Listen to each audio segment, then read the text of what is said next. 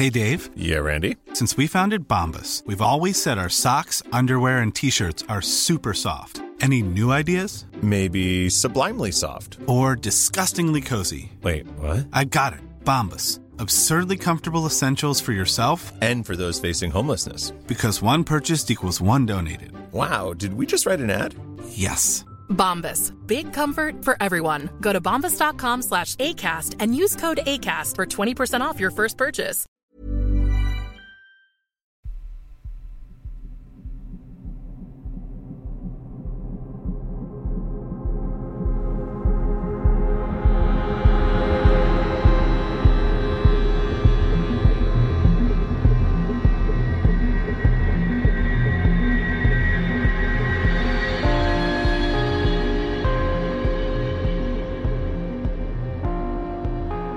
And welcome to mini episode 311 of Real Life Ghost Stories. And I have two spooky stories for you today, and the last story comes from the 11th of October 2023. And story number one comes from Anonymous. I lost my dad suddenly approximately three weeks after my 20th birthday. He passed away very suddenly in our family home on the dining room floor. Growing up, I had always been daddy's girl and spent my free time, even as a bratty teenage girl, helping him work on cars in the garage and riding bikes with him after school. If my heart was ever broken by a boy, he would always come into my room and sit on my bed and rub my back while I cried.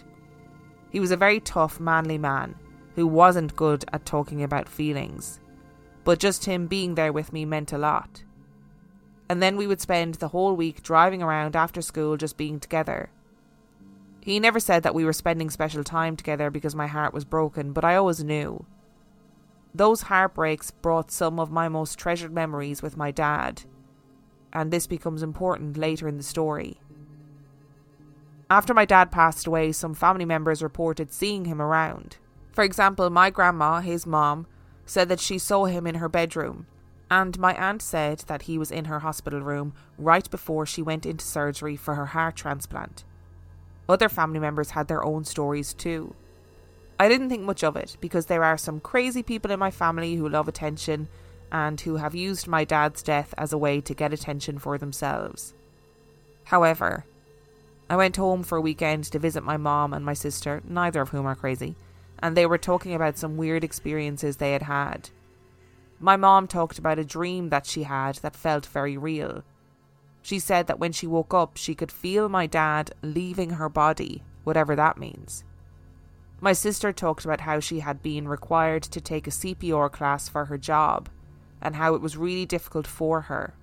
Though my sister and I had been away at college when my dad passed away, my mom told us about the EMTs giving him CPR in such graphic detail that I can picture it so clearly in my mind. It is such a clear picture that I feel like I was there too. So my sister was really emotionally struggling during her CPR class and felt a hand on her shoulder, who she thought must be my dad. I had taken a CPR class before her and also had a very hard time during the class. It was almost like I was experiencing flashbacks of an event that I had not personally witnessed, and it was very overwhelming. However, I did not feel a hand on my shoulder, so I was jealous that she had felt like she had some sort of experience with my dad and I hadn't. I was jealous of all my family members who said that they had some kind of experience with him. I was supposed to be his girl. I left my mom's house that weekend and drove back to my town feeling mad at my dead dad. I went on with my week as normal. I went to see a client at a school on that Wednesday. When I got into the school's office, there was a secretary there who was crying and talking about how she kept finding dimes everywhere, and that was supposed to be a sign that someone who had passed on is trying to communicate with you. I got home from work that evening and sat on my couch and talked out loud to my dad. I remember saying, A dime, Dad? That's so simple. If you're showing yourself to everyone but me, that's not cool. I miss you just as much as they do. The next morning, I went to get my oil changed. After the appointment, as I drove away, I looked in my cup holder and saw a dollar bill. I never carry cash, and I immediately thought of my dad and that weird, dramatic conversation I had with him about the dimes on my couch the night before. However, logic took over, and I thought that maybe the mechanic put it in there to be funny, since there were parts of my car that were literally duct taped together. I had a long work day that day and came home that evening. As I opened the door to my apartment, sitting in my entrance was another dollar bill. So I obviously started sobbing and talking out loud to my dad again. The next morning, Friday, I got up for work again. I reached into my back pocket, and inside the back pocket was a sticker that said, Miss you. Like, what the hell kind of sticker is that? So then I drove to pick up one of my clients. The client, a teenage girl, claimed to be able to see and hear spirits, but was also a bit eccentric and wanted everyone to notice how different she was. I was not sure whether I believed that she could see and hear spirits, but as a mental health provider, of course, I would never tell a client that I doubted what they were saying. My car would randomly die at stoplights and intersections. This happened approximately one time per month. However, I picked up this particular client two times per week, and every time she was in my car it died. So, one time per month plus the two times per week I was with this particular client. Randomly, as I'm driving down the highway, my client looked at me and said, I don't mean to freak you out, but was your dad some sort of mechanic? And I said that he was. And then she said, Is that tattoo in your collarbone for him? And I said, Yes. I told my client that she did not need to talk about any of this because I was there for her, not the other way around, but she kept going.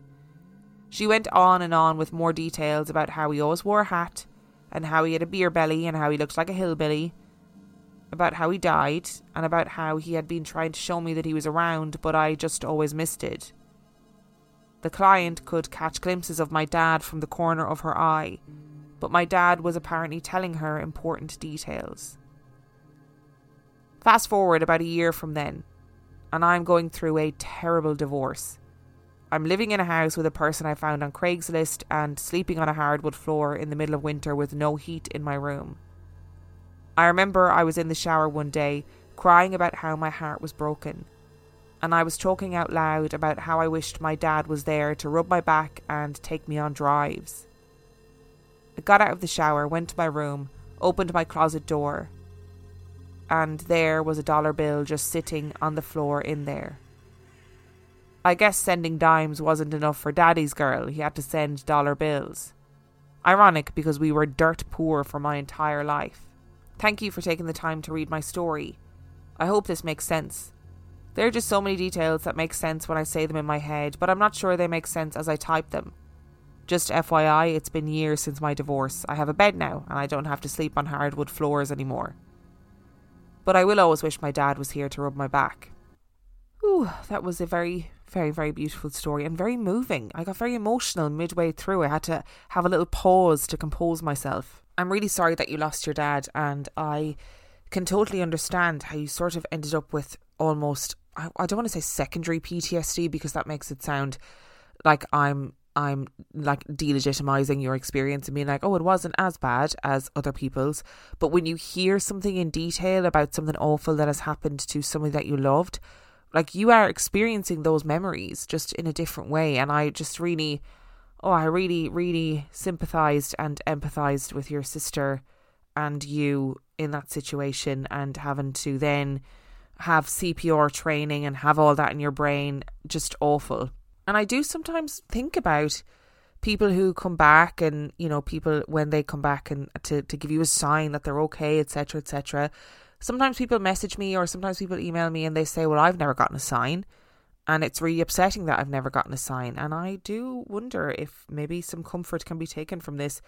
Maybe you're just missing it. You know what I mean? Maybe the sign is there and you're just not seeing it in that moment, but that you will see it eventually. I love that your dad came back and had to be a bit more bougie with dollar bills as his sign. I, I'm I'm enjoying it. Also, I know that you're obviously a mental health worker, and you know it sounds like you did all of the right things in this conversation when your clients in the car. But I would it would have taken everything in my power not to fucking hit the eject button and get her out of the front seat of that car because I'd be like, stop talking to me about dead people while I'm driving.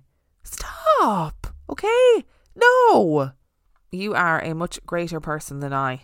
I'm also glad, Anonymous, that you now have a bed. And I really hope that you still, in some way, feel your dad's presence, or at least just know that he's looking out for you. One size fits all seems like a good idea for clothes until you try them on. Same goes for healthcare. That's why United Healthcare offers flexible, budget friendly coverage for medical, vision, dental, and more. Learn more at uh1.com. There's never been a faster or easier way to start your weight loss journey than with PlushCare. PlushCare accepts most insurance plans and gives you online access to board-certified physicians who can prescribe FDA-approved weight loss medications like Wegovy and Zepbound for those who qualify. Take charge of your health and speak with a board-certified physician about a weight loss plan that's right for you. Get started today at plushcare.com slash weight loss. That's plushcare.com slash weight loss. plushcare.com slash weight loss. And story number two comes from Daniel.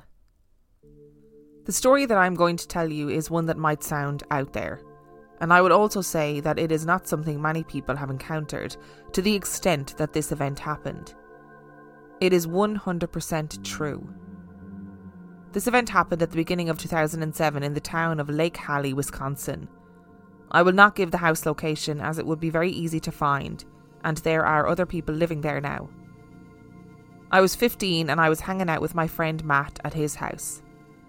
It was a few weeks after the Christmas holiday, and I had a gift card for Walmart, and he only lived a few miles away, so we decided to walk there.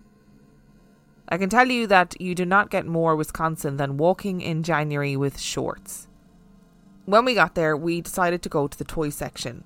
Matt was big into wrestling action figure collecting, and we were just back there looking when I noticed the Ouija board.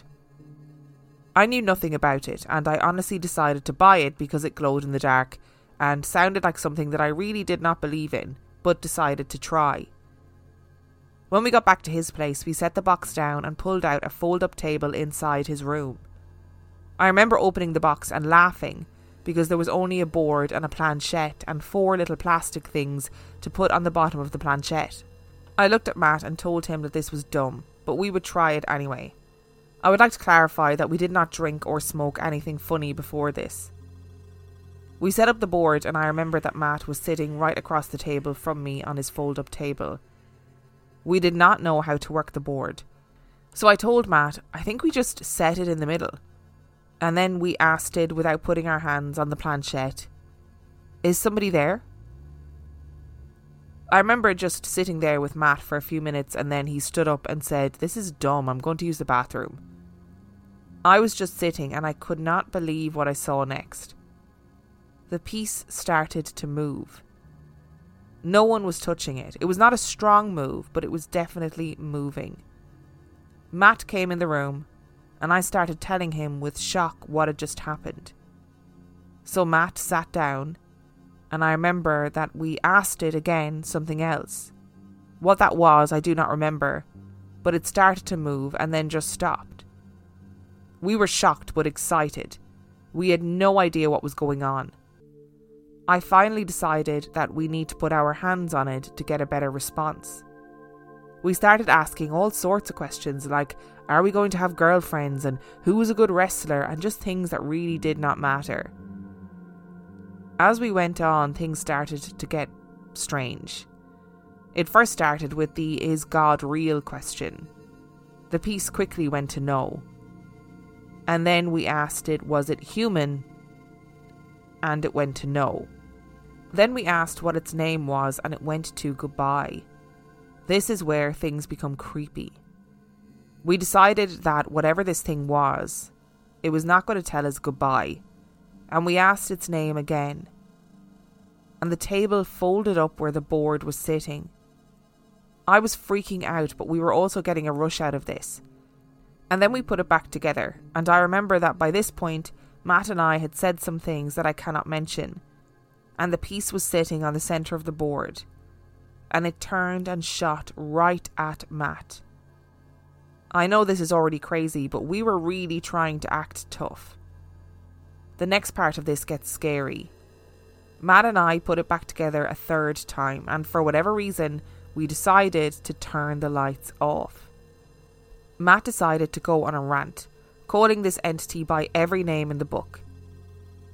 And then he got knocked out and things started flying off the wall. I ran into his closet and I could hear metal darts hitting the door, and I just remember praying like I had never prayed before. Then everything stopped. I ran out and checked on Matt, and he woke up and I was freaking out. But we calmed down and put the board away and decided to go to bed. I remember that we decided to sleep with the lights on. I was sleeping on his mattress and he was laying with his head towards my feet. He had a pair of black Michael Vick tennis shoes over to the side of his head. I was sitting up on the wall staring at these shoes when one of the shoes turned and flew and hit the wall next to me. I started screaming and yelling. I remember getting on my cell phone and calling my grandma to ask her to pick me up, but she didn't believe me, plus it was 2:30 a.m. Matt's parents came rushing in, but they didn't believe me either. So guess what? I was stuck sleeping in this room. It was so scary, and I remember hearing something walk around in that room until I fell asleep at 6 am, and that house was not the same afterwards. It's been a while since we've had a Ouija board story for sure, and it definitely sounds absolutely terrifying what you and your friend went through.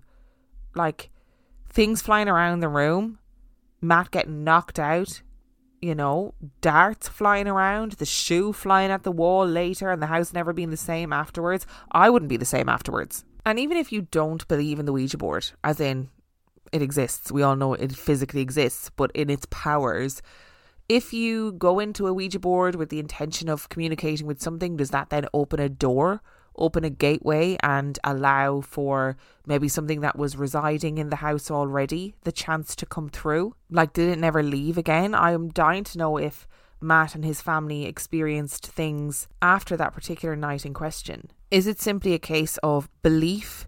If you believe in the things that are happening on the Ouija board in front of you, does that create enough energy to allow something else to happen? Is it like with poltergeist activity that seems to feed off this like frenzied excitement and energy that teenagers have? Honestly, like this if I had experienced this, it would completely change my perspective on life. I don't I don't know how you go forward after experiencing that. Do you know what I mean? Thank you so much for listening to today's episode. Thank you to Anonymous and Daniel for sending in your stories. Remember, the last story came from the 11th of October 2023. If you would like to send in your story, you can do so by emailing it to reallifeghoststoriespodcast at gmail.com. You can also check out the website, reallifeghoststoriespodcast.com. And if you are desperate for some extra spooky content, you can subscribe to the Patreon. That is patreon.com forward slash real life ghost stories, where for $5 a month or $2 a month, you get access to heaps of extra content, as well as every single main and mini episode completely ad free. And on that note, I shall see you next time. Even when we're on a budget, we still deserve nice things. Quince is a place to scoop up stunning high end goods for 50 to 80% less than similar brands. They have buttery soft cashmere sweaters starting at $50, luxurious Italian leather bags, and so much more. Plus, Quince only works with factories that use safe, ethical, and responsible manufacturing. Get the high-end goods you'll love without the high price tag with Quince. Go to quince.com/style for free shipping and 365-day returns.